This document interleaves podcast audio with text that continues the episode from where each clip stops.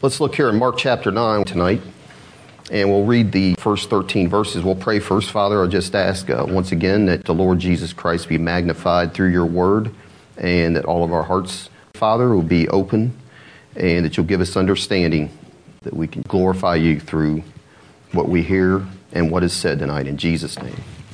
Mark chapter 9, beginning in verse 1, and it says, And he said unto them, Verily I say unto you, that there be some of you that stand here which shall not taste of death till they have seen the kingdom of God come with power. And after six days, Jesus taketh with him Peter and James and John, and leadeth them up into an high mountain apart by themselves, and he was transfigured before them. And his raiment became shining, exceeding white as snow, so as no fuller on earth can white them. And there appeared unto them Elias with Moses and they were talking with Jesus. And Peter answered and said to Jesus, Master, it is good for us to be here, and let us make three tabernacles one for thee, one for Moses, and one for Elias. For he wist not what to say, for they were sore afraid. And there was a cloud that overshadowed them, and a voice came out of the cloud saying, This is my beloved Son, hear him.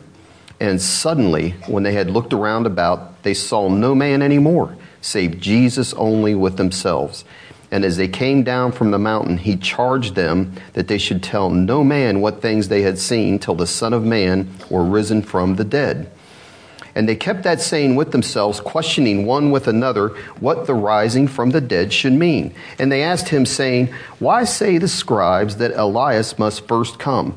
And he answered and told them, Elias verily cometh first and restores all things and how it is written of the Son of Man that he must suffer many things and be set at naught.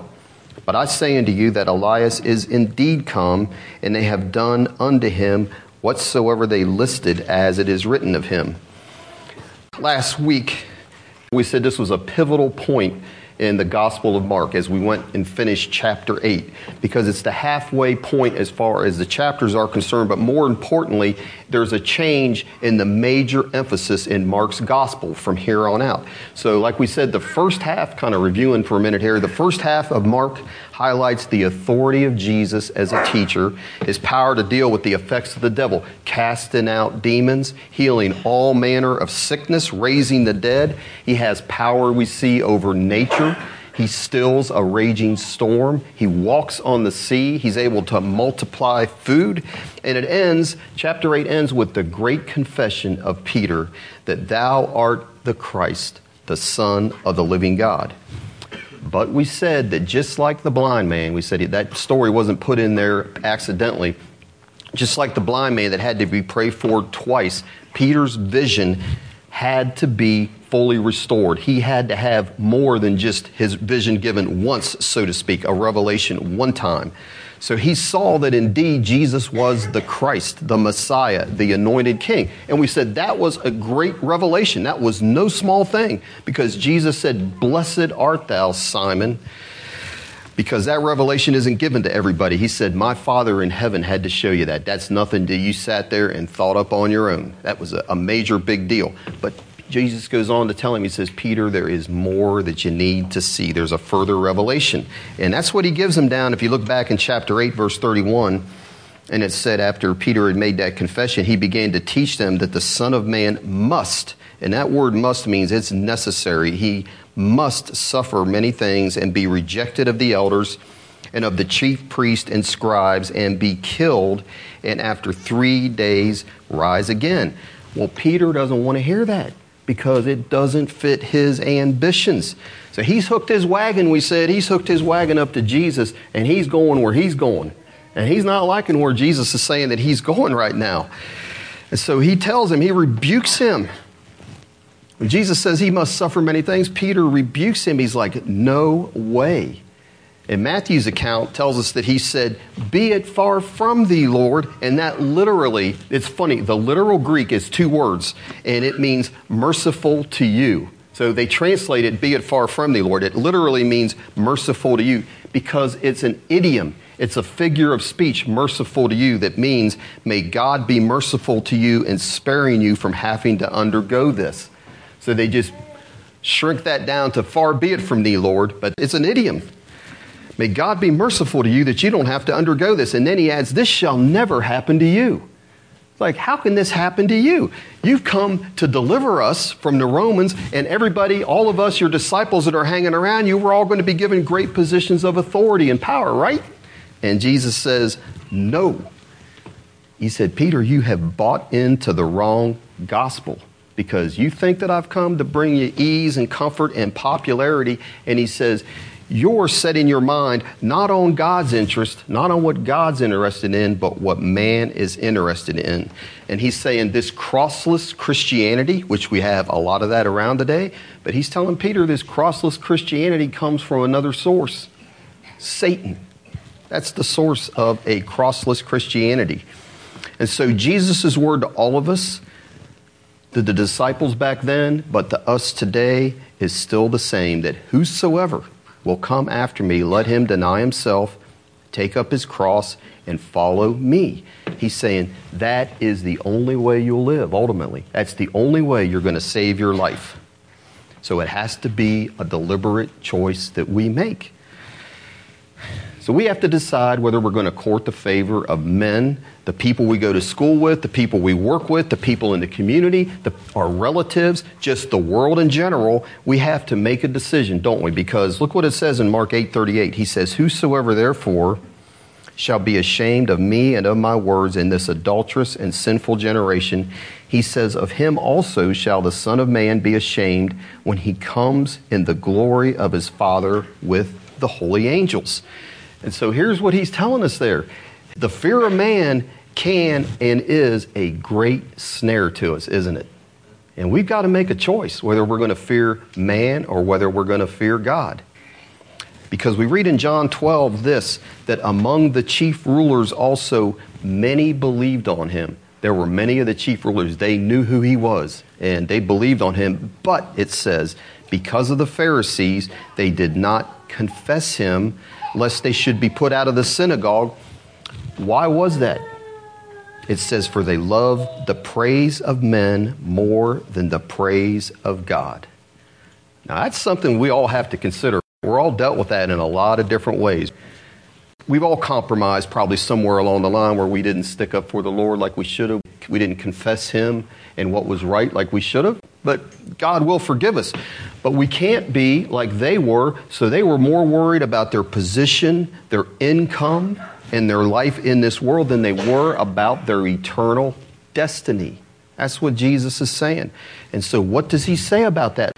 Look up two more verses from verse 38. Verse 36, he says, For what shall it profit a man if he shall gain the whole world and lose his own soul? Or what shall a man give in exchange for his soul? So Jesus is telling us, we talked about this last week, what is the most valuable thing we possess? And you're like, it's my house. It's my kids. No, it's not. It's your soul. Nothing else. No amount of money, riches, lands, houses, no, earth, no earthly security is worth striving for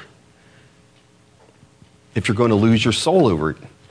That's what he's saying. So we may not value our souls, but the Lord Jesus Christ knew the value of souls. And that's why he did leave the ease and the comfort and the glory of heaven to come down here and allow himself to be abused in so many different ways.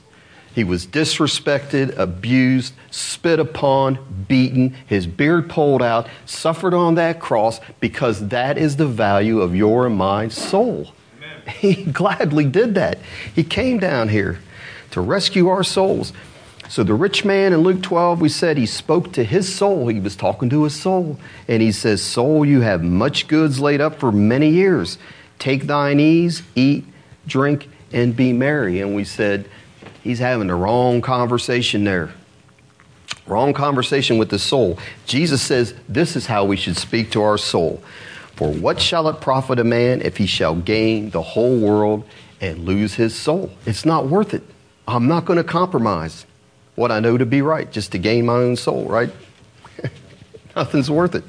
So, as we come to chapter 9, I want to look here at verse 9. Jesus makes a statement here in the first verse of chapter 9 that has many opinions about what it means. And I don't want to get into all of them, But it says there, He said unto them, Truly or verily I say unto you, that there be some of them which stand here which shall not taste of death until they have seen the kingdom of God come with power.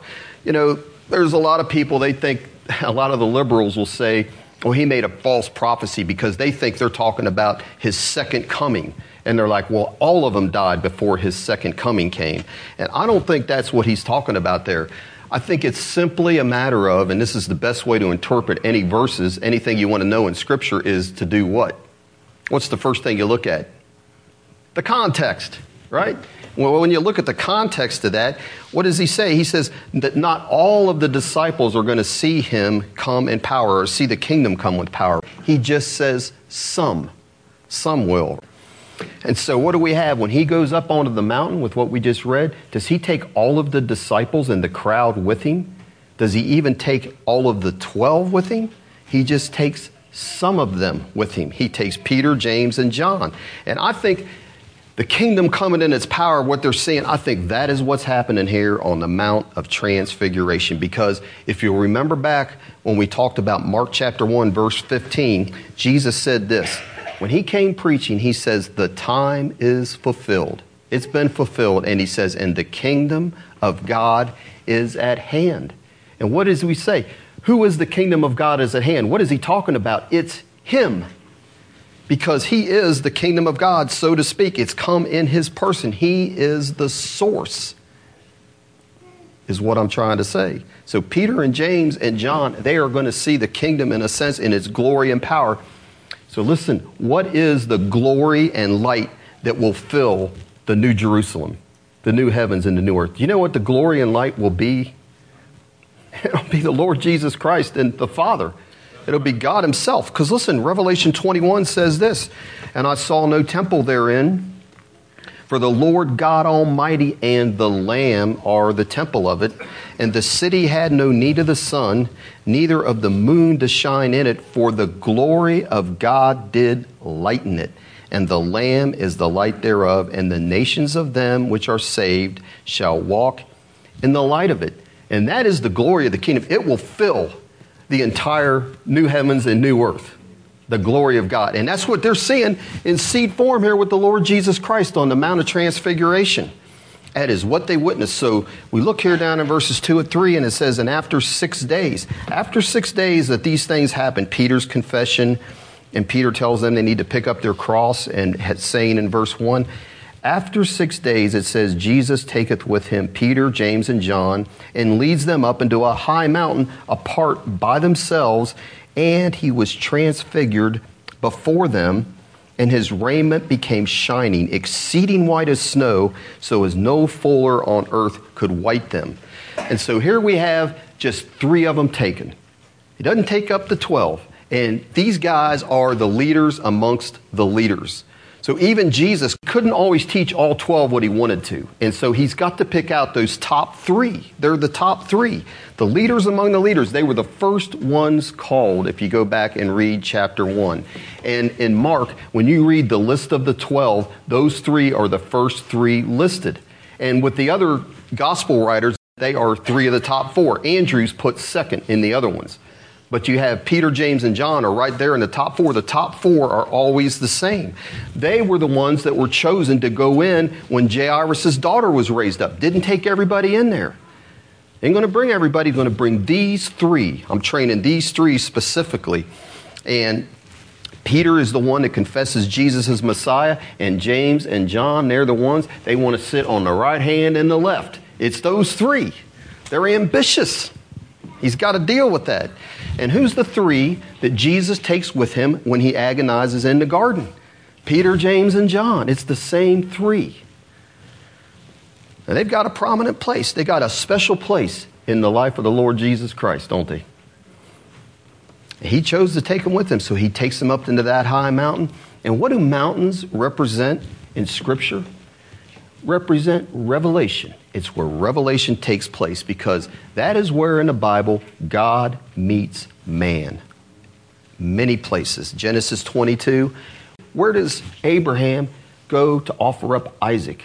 On the top of Mount Moriah. And I believe he has a revelation there. He's ready to sacrifice his son, his only son. And when he's stopped, he tells the boy, he says, God will provide.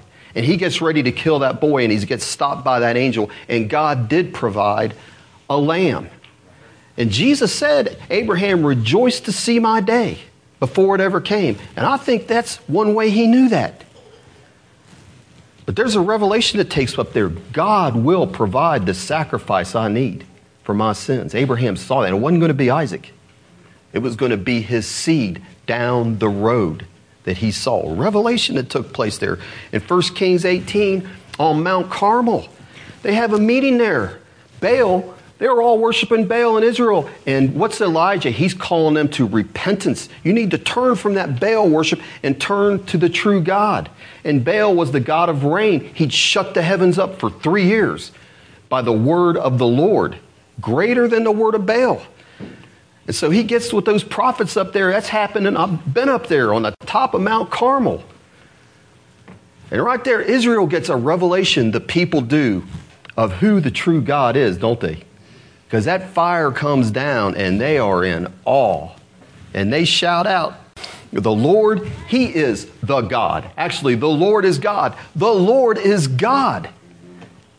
And Elijah turns the hearts of the people back to the Lord. A revelation took place there when the fire fell. And of course, we know in Exodus 24, Mount Sinai, God met with Moses for 40 days and 40 nights. And that man never ate or drank for all those 40 days and night. And what did he get a revelation of? God's law. No small thing. But you know what else happened? He's having a revelation of God himself. Because what happens when Moses comes down off that mountain? The Mount of Transfiguration, the glorification of Jesus comes from within. Moses, though, it said his face shone. So Jesus is emanating like the sun, the source. Moses is more like the moon. He's reflecting the glory of God. It's not coming from within him, but it was there when he came down, a revelation. And there's a lot of similarities between the transfiguration that takes place here and Moses' encounter with God at Mount Sinai because Moses was a type of Christ. He was a type of Christ in the Old Testament. So both of them go up into a mountain and take three named people.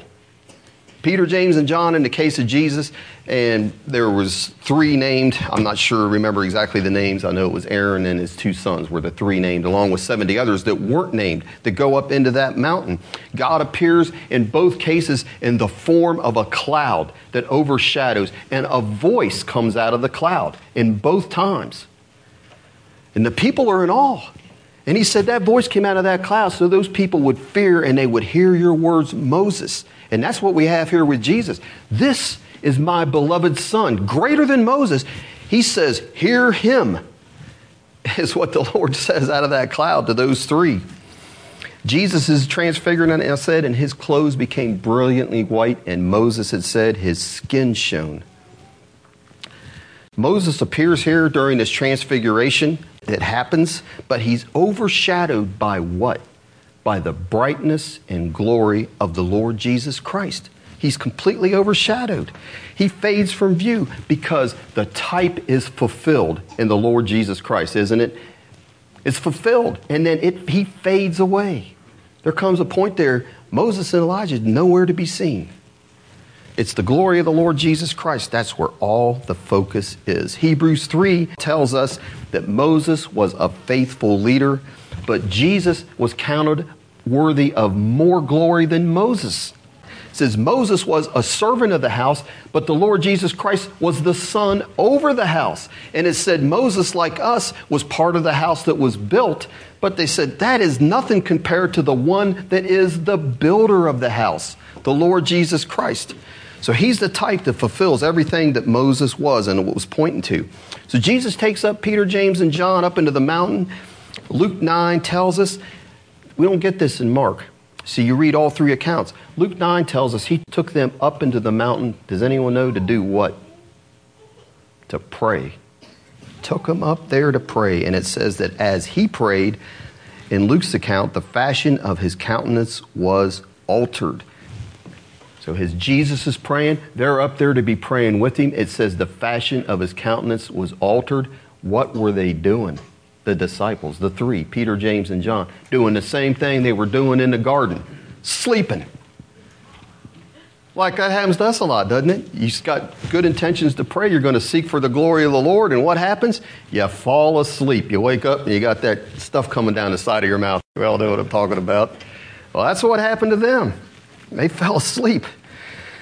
So it says in Luke 9 that Peter and they that were with him were heavy with sleep. And when they were awake, all of a sudden they wake up. It says they wake up to this. They see his glory and the two men. Moses and Elijah standing there with him. I mean, have you ever been like you're like really tired and you're out of it? And I mean, out of it, and all of a sudden you hear this loud noise, or better yet, you hear your kid's voice like right in front of you. It's just like there they are standing there with this look on their face like, We got trouble, Dad. I mean, you're waking up to that. It's like it's tough, isn't it? Well, look at these guys. They wake up and what do they see? Here's the Lord Jesus Christ in his full glory in front of them. Could you imagine what that would be like? They said they were heavy with sleep. I'd be like, what in the world? Didn't know that was going to happen. That's what it would have had to have been. Very disconcerting. And Matthew describes what Jesus looked like this way. He said he was transfigured before them. And it said his face, if you can picture this, his face did shine as the sun, and his raiment was white as the light. And Luke says the fashion of his countenance was altered, and his raiment was white and glistering. I ever used that word lately, glistering. My teeth used to look that way way back when I was a little boy, white and glistering. And Mark tells us that he was transfigured before them, and his raiment became shining, exceeding white as snow, so as no fuller on earth could white them. Now, that word for transfigured, do we know what that word is? That's our word for metamorphosis. It's the same one that's used in Romans 12 be transformed by the renewing of your mind. And the same verse that Brother Hamilton used to like to quote out of 2 Corinthians 3 we behold his glory and we're transformed. We should have a metamorphosis taking place in us. That's what's supposed to happen as us as Christians. There should be a total change from where we started to where we end up in our Christian life. It should be unrecognizable because what do we think about when you think of a metamorphosis? taking place. You're always thinking about the caterpillar that undergoes the change and look, becomes a butterfly. And the two couldn't look any dissimilar, could they? Couldn't look any dissimilar in any way. And that's the way it's supposed to be for us in our Christian walk. But what we're talking about here is that's what happened with the Lord Jesus Christ. He went through, I mean, a total change. I mean, he looked as ordinary as Josh sitting there when he went up on that mountain. And all of a sudden they're looking, and it says his face shines like the sun in the noonday. Could you imagine trying to, on a clear day, looking up at the sun, how bright it is? You can't look at that for more than a second. And that's what they're saying they're looking at. When they talk about his clothes being glistering and white, it says as white as light. And that glistering means it's flashing like lightning. That's what the word literally means radiant. You imagine seeing that? His clothes are radiating, it's coming from within him. It's not like it's something on his clothes, glitter on his clothes. It's not that. No, it's his essence radiating out of there. So it talks about an angel back when in his resurrection took place. Same kind of language is used. The angel that came from heaven and rolled away the stone at Jesus' tomb. It says this it says, He descended from heaven and came and rolled back the stone from the door and sat upon it. And it says about this angel that his countenance was like lightning and his raiment white as snow. And listen, here's what happens when you would see something like that. It's just hard to imagine. It's hard to put into words. I think the evangelists, Matthew, Mark, and Luke, writing this, are having trouble finding the words to describe what they saw. But when these keepers of Jesus and that stone rolls away and they're looking at this angel this heavenly being, glistening white, and his face being brilliant like that. It says, For fear of him, the keepers did shake and became as dead men. That's hard to imagine, isn't it? What they were seeing. It had to be unbelievable, a terrifying sight. Face like the sun, blinding. And so, what is going on here? What's happening here with all of this? God is given the disciples a full revelation of who Jesus is. So he's just revealed to them what the purpose of the Messiah was. He's going to be suffering. He's going to have to suffer and he's going to have to die and rise again. And now, what is he doing? He's revealing, okay, you haven't seen this yet. You've seen things he's done, but now I'm not, I showed you his purpose. Now I'm going to show you his true nature. Visible revelation they're getting. It's a revelation taking place on a mountain of the nature of this one they've been following, they've never seen before. No ordinary person, the Lord Jesus Christ, totally transformed in front of them. It's a revelation they're getting right here. So they're not seeing Peter, James, and John. They're not going to see what Jesus is going to become one day. What are they seeing? They're seeing what he is. What he is. The glory they are seeing on that mountain is not something that he just gets for a moment, but it's the glory he has forever, eternally possessed. So, do we understand through that teaching of Dr. Ware that when Jesus came on earth in the incarnation, he didn't set aside any of his divine attributes, not one of them. They were covered, so to speak. A veil was put over them. And right now we're seeing God the Father is temporarily parting that veil of his flesh in a sense that his glory is coming out. And they're seeing that. That's always there. You know, Dr. Ware, those of you that have read his book, he gave this example in, in our class I had, and he also has it in his book. And I think it's a helpful illustration to understand what's happening here. And he says that a man goes in a car dealership and wants to test drive a car. So he picks out this new, brightly shiny four wheel drive car. Yeah, you can take that out for a drive. Sure, well, it's been raining. And so he takes that brand new, shiny four wheel drive car out and he finds some muddy roads because he wants to test out that four wheel drive, wants to see how well it works. So he gets out on those roads and he's shifting gears and the tires are slipping and he's fishtailing and he's just flinging mud everywhere. And pretty soon that entire car is covered with mud. And so he drives back in there and gets out, walks up to the dealer, and the dealer is like, What did you do to my bright, new, shiny car? And the guy's like, I didn't do anything to it. It's still there, it's underneath the mud. It's all still there, it's in perfect condition. The beauty of that car hasn't been destroyed or diminished one bit. But what has happened is the beauty of that car has been covered by the mud. We getting that? Yeah. So Jesus never ceased to be God. Never ceased to be God with his divine attributes. He can't. It's impossible. But when he took on flesh, they were veiled or limited because he also took on full human nature. But God here has pulled back the veil, and the glory of the Lord Jesus Christ has come on display in its brilliance. So he's given this revelation to these guys, I believe, for two reasons, maybe more, I don't know, but these are two, I would say, that he's assuring them. Peter had made this confession six days before, hadn't he? Thou art the Christ, the Son of the living God. And this is visible proof that what he said is the truth. And no doubt about it. Never going to have to doubt that again, are they? That Jesus is indeed the Christ or the Messiah, the Son of the living God. And listen, those guys never got over it. Would you? No. I don't think I would. Man, oh man. And John wrote this. John, who was there in chapter 1 of his gospel, verse 14, he says, The Word was made flesh and dwelt among us, tabernacled among us and we beheld his glory, the glory as of the only begotten of the Father, full of grace and truth. He said, Oh, God took on flesh. I can't explain, John would say, but I know one thing. At one point, I was privileged. I beheld his glory, the glory of the only begotten of the Father. And if you would, put something there in Mark and turn over to 2 Peter. Peter was there and he wrote about it too. 2 Peter chapter 1, beginning in verse 14. And Peter writes this 2 Peter 1 14.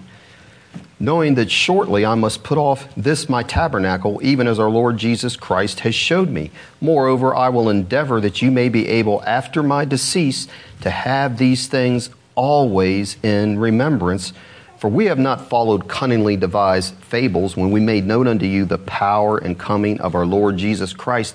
He says, But we were eyewitnesses of his majesty. For he received from God the Father honor and glory when there came such a voice to him from the excellent glory. This is my beloved Son in whom I am well pleased. And this voice which came from heaven we heard when we were with him in the holy mount. He's saying, I don't want you guys to ever forget this because I have never forgot it. And that is, I beheld the majesty and the glory of the Lord Jesus Christ. That's what he's saying there. Doesn't want anybody to forget it. The second reason for this revelation to Peter, James, and John so you have the transfiguration that happens, and you also have that cloud that overshadows them, and you also have that voice that came saying, This is my beloved Son, hear him. So, what were they struggling with that we saw in chapter 8? They're struggling with this whole thing of him talking about suffering, dying, or whatever. And right now, put it this way there's a divine attestation to what Jesus said. He's saying, I am co signing I'm telling you, I'm co signing everything he said to you. This is God Almighty, the Father, speaking out of this cloud. This is my beloved Son. You saw he was the Messiah. That was confirmed to you by this transfiguration. And I'm saying, quit fighting his words. Understand what he's saying. Hear him. God the Father's telling them. It's not just limited to the fact that he says you need to deny yourself take up your cross and follow me, and that I'm going to suffer, die, and be raised again. It's not just limited to that, is it? Now, I'm not going to get into Hebrews chapter 1, but he said in times past, God spoke to his people all these different ways through all these different prophets, through dreams, through visions, through prophets acting up things. But he said now in these last days, he's spoken to us through his son, his son who is his glory and his image. And he goes on to say at the beginning of chapter 2 we need to take heed to not neglect that son because when the word came from angels in the Ten Commandments and people disobeyed that, he said they were got a just recompense of a war. He says, How much more? If God sent his son from heaven down here to speak to us, we had better hold on to that and not let it slip away from us. All of his words he said. That cost him a lot to come down here and speak to us, didn't it? We really need to give heed to the Word of God that's been given to us. So I'd like to just say here a brief word, if you want to go back to Mark, a brief word about Moses and Elijah being present, and then I just want to make a few observations.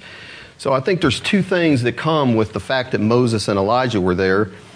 And the first thing is, both of those men were end time figures that point to the coming of the Messiah. So the Jews had two end time expectations. Did you know that? They had two things that they're saying, this is what's going to happen to our nation in the end times. And one of them was, if you remember back in Deuteronomy 18, Moses says, there's going to be a prophet that's going to come like me. Here's exactly what he said Deuteronomy 18 18. Moses said, I will raise them up a prophet from among their brethren like unto thee. God said this, and I will put my words in his mouth and he shall speak unto them all that I shall command him, and it shall come to pass that whosoever will not hearken unto my words which he shall speak in my name, I will require it of him. And so the Jews were looking and asking. Remember, they asked John the Baptist, they said, Are you Elijah or are you that prophet? That's who they're talking about. This one that was predicted back by Moses in Deuteronomy 18. And they're also looking for Elijah. You remember when we looked on Malachi chapter 4, both Moses and Elijah are mentioned in the last chapter and the last verses of what would have been their Bible in the book of Malachi, Malachi chapter 4. They're looking for him. They know he's going to come right before the Messiah comes. And so look here, if you're back in Mark 9, look what they ask here in verses 10 and 11. It said, and they kept that saying after they saw the Son of Man. He tells them not to tell anyone. And he said they kept that saying with themselves, questioning one with another what the rising from the dead should mean. And they asked him, saying, Why say the scribes that Elijah must come first? So they're saying, hey, we know what the scribes are saying, these experts in the Bible. They're saying that Elijah has to come before the promised Messiah was come. And they're saying, so if Elijah comes before the day of the Lord, which is what it says in Malachi 4, when the Messiah is to be manifested, the question is, how can he be dead if Elijah comes, which we just saw, how can he be dead and need to be raised up again? He's supposed to be the deliverer. That's what they can't understand. They can't put that together. And so they don't know. They say, well, it says that Elijah is going to come and restore all things. They don't understand what the Lord means by restoration. What is the restoration? Does anyone know the restoration that's promised in Malachi 4 at the end? He says he's going to restore the father's hearts. He's going to grant repentance, restore the father's hearts to the children, and the children to the fathers. That's the kind of restoration he's talking about repentance. And Jesus says, wait a minute, fellas, Elijah has already come. It was John the Baptist. But look, he's not what you were expecting, right? Because he says the first time. So this isn't all fulfilled. Elijah still is going to come back, I believe. But what they have to see is this is not what you were expecting because this first coming, not only of Elijah, which is John the Baptist, he says in the spirit of Elijah, but not only him, but the Messiah, both of them are going to suffer and die. That's what's going to happen. And that's what they weren't understanding. And that is what he's telling them. So he's telling them, though, he's saying, I am the end time prophet Moses predicted. That's why Moses is here and Elijah has come. The fact that those two are here, they confirm that to those disciples. Both of them were there. And I think the second reason that they came, it doesn't say in Mark, it just tells us that they talked with Jesus. It doesn't say what they talked about. In Luke's account, though, it says that they talked about his decease, which he should accomplish in Jerusalem. And that word for decease is exodon exodus. So he's fulfilling another exodus, the second exodus that's going to happen. Through his blood being shed, he's going to deliver a group of people through that. And that says they're talking to him about that. I heard this on a tape years ago. What's he doing there? What are they doing? Guess what? If the Lord Jesus Christ doesn't make it to the cross, guess who doesn't get their glorified bodies? And doesn't end up making it. All of us that I'm looking at right here, but Moses and Elijah, and they're encouraging him. You've got to go through with this, you've got to make it. That's what I think they're telling him. Because otherwise, Elijah, he was translated. Moses has said no one know what happened to his body, and they're coming back and they're like, You have got to make it. They're encouraging him. You've got to press on through. There's a lot at stake here, and I think that's what's going on there. Don't give up. So, I'd like to just give a few closing thoughts here of application on part of what we see for us, what this would mean to us. Jesus takes those three disciples to the mountain. And what did he do? He's praying. And we don't know exactly what he was praying, but I would imagine he's praying that God would give them a revelation of his nature so that they could come to a knowledge of him. You know why? Because that's what Paul prayed for the churches. So I think we can all, in a sense, have the same revelation they had. And I would contend that we need it. so all of us, in a sense, need to go to the mountain so that the Lord can give us a revelation of the nature of our Lord and Savior Jesus Christ, just like He did with them. So I don't mean to sound like a broken record, but that is Paul's exact prayer in Ephesians 1 in light of what we're teaching tonight, what did Paul pray? He says, I make mention of you in my prayers that the God of our Lord Jesus Christ, the Father of glory, may give unto you the spirit of wisdom and revelation in the knowledge of Him. Isn't that what happened here on top of this mount? Isn't that what they're getting? They're getting the revelation of who the Lord Jesus Christ is. Now, we can get it by reading the Word. I believe God can just open up your, your understanding, your spirit to what is His power. That's what Paul prayed. We can never have too much of that. We'll never know the extent of His power towards us, he says, who believe. It's a revelation. Something that we need to pray about, isn't it? He goes on in Ephesians 3, Paul does and says he prays this that Christ may dwell in your hearts by faith, that you being rooted and grounded in love, may be able to comprehend with all saints what is the breadth and length and depth and height, and to know the love of Christ, which passes all knowledge, an experiential knowledge of the love of Christ. That's what he prayed for, those two things for those people in Ephesians. And I think we all need that. And I think, honestly, it's going to be crucial for end time survival. If you want to know what I think, I really do. It's going to get bad. It already is. So, Jonathan Edwards, many of you may know, many of you might not know anything about Jonathan Edwards, but you know, he lived during the First Great Awakening, during the early colonial days, and he's a preacher that is really more known as a hell and brimstone fire preaching type. But he really wasn't that way. He was, but he wasn't. So everyone knows about his famous sermon, or many people have heard Sinners in the Hands of an Angry God. Jonathan Edwards has a lot of messages on the love of God. And he says if you don't know that and you're not happy in God, you can't live a fulfilled Christian life. A lot of people don't know that about him. But he had this experience as a young man. He would read and meditate and go out and just meditate on verses. And he read 1 Timothy 1.17, Now unto the King eternal, invisible, the only wise God, be honor and glory forever and ever. Amen. And he said that as he was praying and meditating on that verse, he had a revelation that came to him. The incomprehensible greatness of God, of the vast universe, who was truly eternal and all wise. He said, It just flamed in my soul. I just had a revelation of it is the way he described it. As he read these words, here's what he said There came into my soul, and it was as if it were spread throughout it, a sense of the glory of the divine being, a new sense, quite different from anything I had ever experienced before. And he said from that point on, it affected his praying, it affected his reading of the scripture, and he was even skeptical of it himself. He'd had experiences before when he'd been in a crisis and they just dissipated, they just went away. But this one, it says, was different. Was different. New affections grew. As the spring went on, it says, as he wandered in the field, woods, and hills near New Haven, Connecticut, where he lived, for his meditations, Listen, it says he repeatedly saw the glory and beauty of God's love in Christ.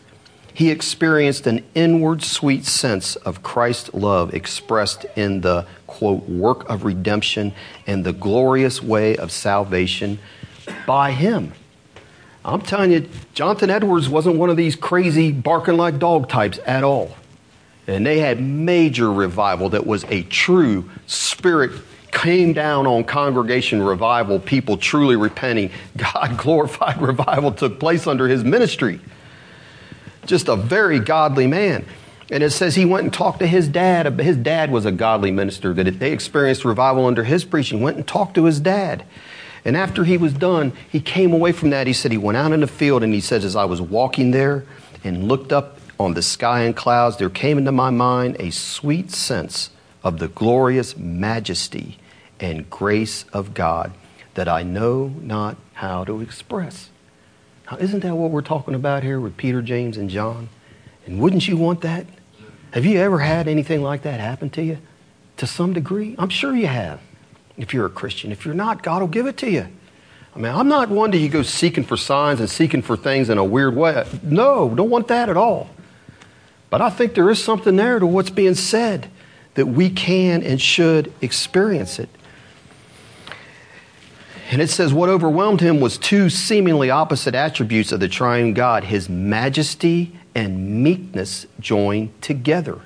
It was a sweet and gentle and holy majesty, and also a majestic meekness, an awful sweetness, a high and great and holy gentleness. Amen? Amen? That's something to press in for, isn't it? That's something to believe God for. And that's what happened to Peter, James, and John. That's what happened to them. But brings me to my second point, and that is nobody, though, including Jonathan Edwards, because that didn't last for him forever. Because everybody goes up on the mountaintop, and guess what? Everybody's going to have to come back down into the valley. Probably make a song out of that, right? Because look here, Mark 9, look in verses 7 and 8. It said there was a cloud that overshadowed them. Verse 7 And a voice came out of the cloud saying, This is my beloved Son, hear him. Verse 8 And suddenly, when they looked round about, they saw no man anymore save Jesus only with themselves. You think about it, all these incredible things are going on, right? They're seeing Jesus in his glory. Here's Moses and Elijah. I mean, could you imagine you're seeing them? I mean, we got to wait for heaven. But he, these guys are seeing them right there. I mean, the Lord Jesus Christ in all his glory, two of the greatest Old Testament figures are right there in front of him. The cloud of God the Father descends upon all of them. They hear the voice of the Father in heaven speaking to them. Can you imagine all of that? What an experience. And no wonder Peter says, Hey, I'd like to build a shelter for everybody because I want to stay up here for a while. I like this. Let's build a booth for you and we'll all hang around. This is great. Nobody wants to leave, but as quickly as it starts, we just read in verse 8, it ends, doesn't it? Suddenly. They're on their face in fear with everything going on, and it says, suddenly, it's over. They look around and say, hey, what happened to, where's Moses and Elijah? Well, where's the cloud? And Jesus, you look like you always do. You just look like a regular person himself.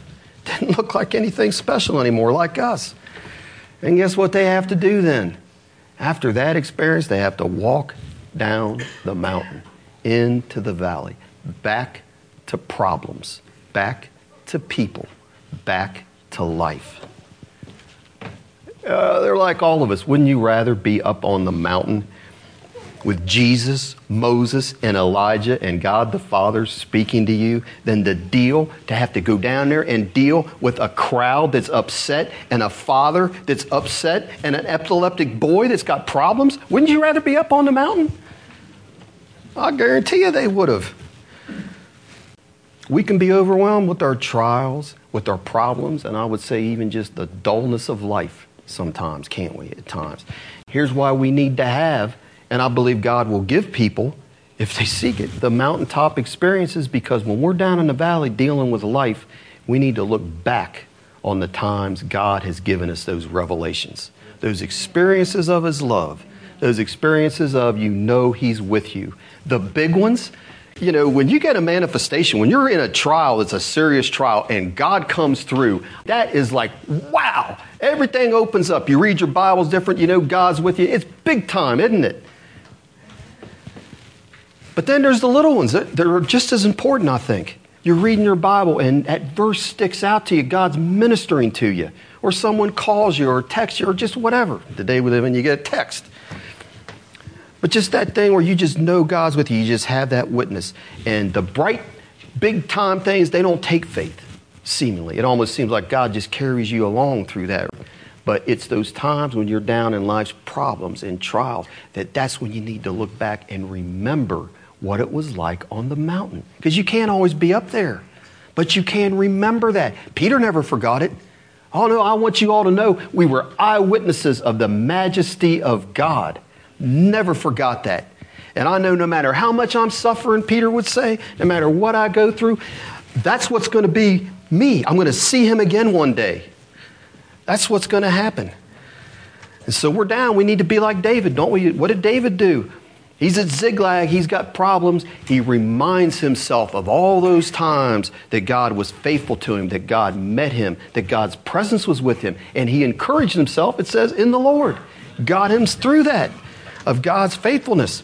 And one writer wrote this he says, Earthly life cannot be all heavenly visions. Sometimes the memory fades, and one may doubt if it was real. Was it all a mirage or a hallucination? He says, The words of our Lord, though, remain constant. However, one must continue to listen to Jesus, those words, his words, are able to sustain us when tingling, visionary moments have grown dim. Amen? His words will sustain us. And so, the last thing I want to talk about is just briefly mention is that we need to remember that biblically, suffering and glory go hand in hand.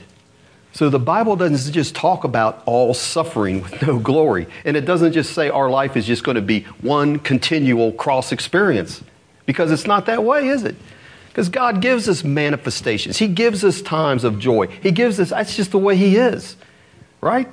But we also have to know we can't do without that suffering is part of the Christian life. If you will not bear the cross, the song used to go, you will not wear the crown. We've got to be willing to bear that cross. And so we have to heed that command that came from the cloud. This is my beloved Son. Hear him. And one of the things he had just said is, Whosoever will come after me, let him deny himself, take up his cross, and follow me. But what we can know from this is if we'll do that, we will enjoy his smile, his presence, and will partake of the same glory that he has. Amen. Amen. Because here's what we'll close with 1 John 3 says this Behold, what manner of love the Father has bestowed upon us, that we should be called the sons of God. Therefore, the world knows us not. We just look like Jesus did before he was transfigured, just another guy or gal. The world knows us not because it knew him not. Beloved, now though we are the sons of God. And it does not yet appear what we shall be, but we know that when he shall appear, we shall be like him. For we shall see him as he is, and every man that has this hope in him purifies himself even as he is pure. Amen? Amen. Let's pray. Heavenly Father, Lord, we thank you, Lord, for your word. Lord, I just ask that it'll make a deep impression in our heart. That, and I ask, Lord, you'll give everyone here that will seek you for a revelation of the knowledge. Our understanding will be open for wisdom and revelation and knowledge of our Lord Jesus Christ. That we can see him in his fullness, in his glory, in his love for us. And when we have that hope, Lord, we will purify ourselves so that we can see him face to face one day and be like him Amen. So I thank you, Lord, for your word that you've given us tonight in your presence here. And I pray that in Jesus' name. Amen. Amen. Now, if you all would stand up. Behold, he comes, riding on the cloud, shining like the sun at the trumpet's call. Lift your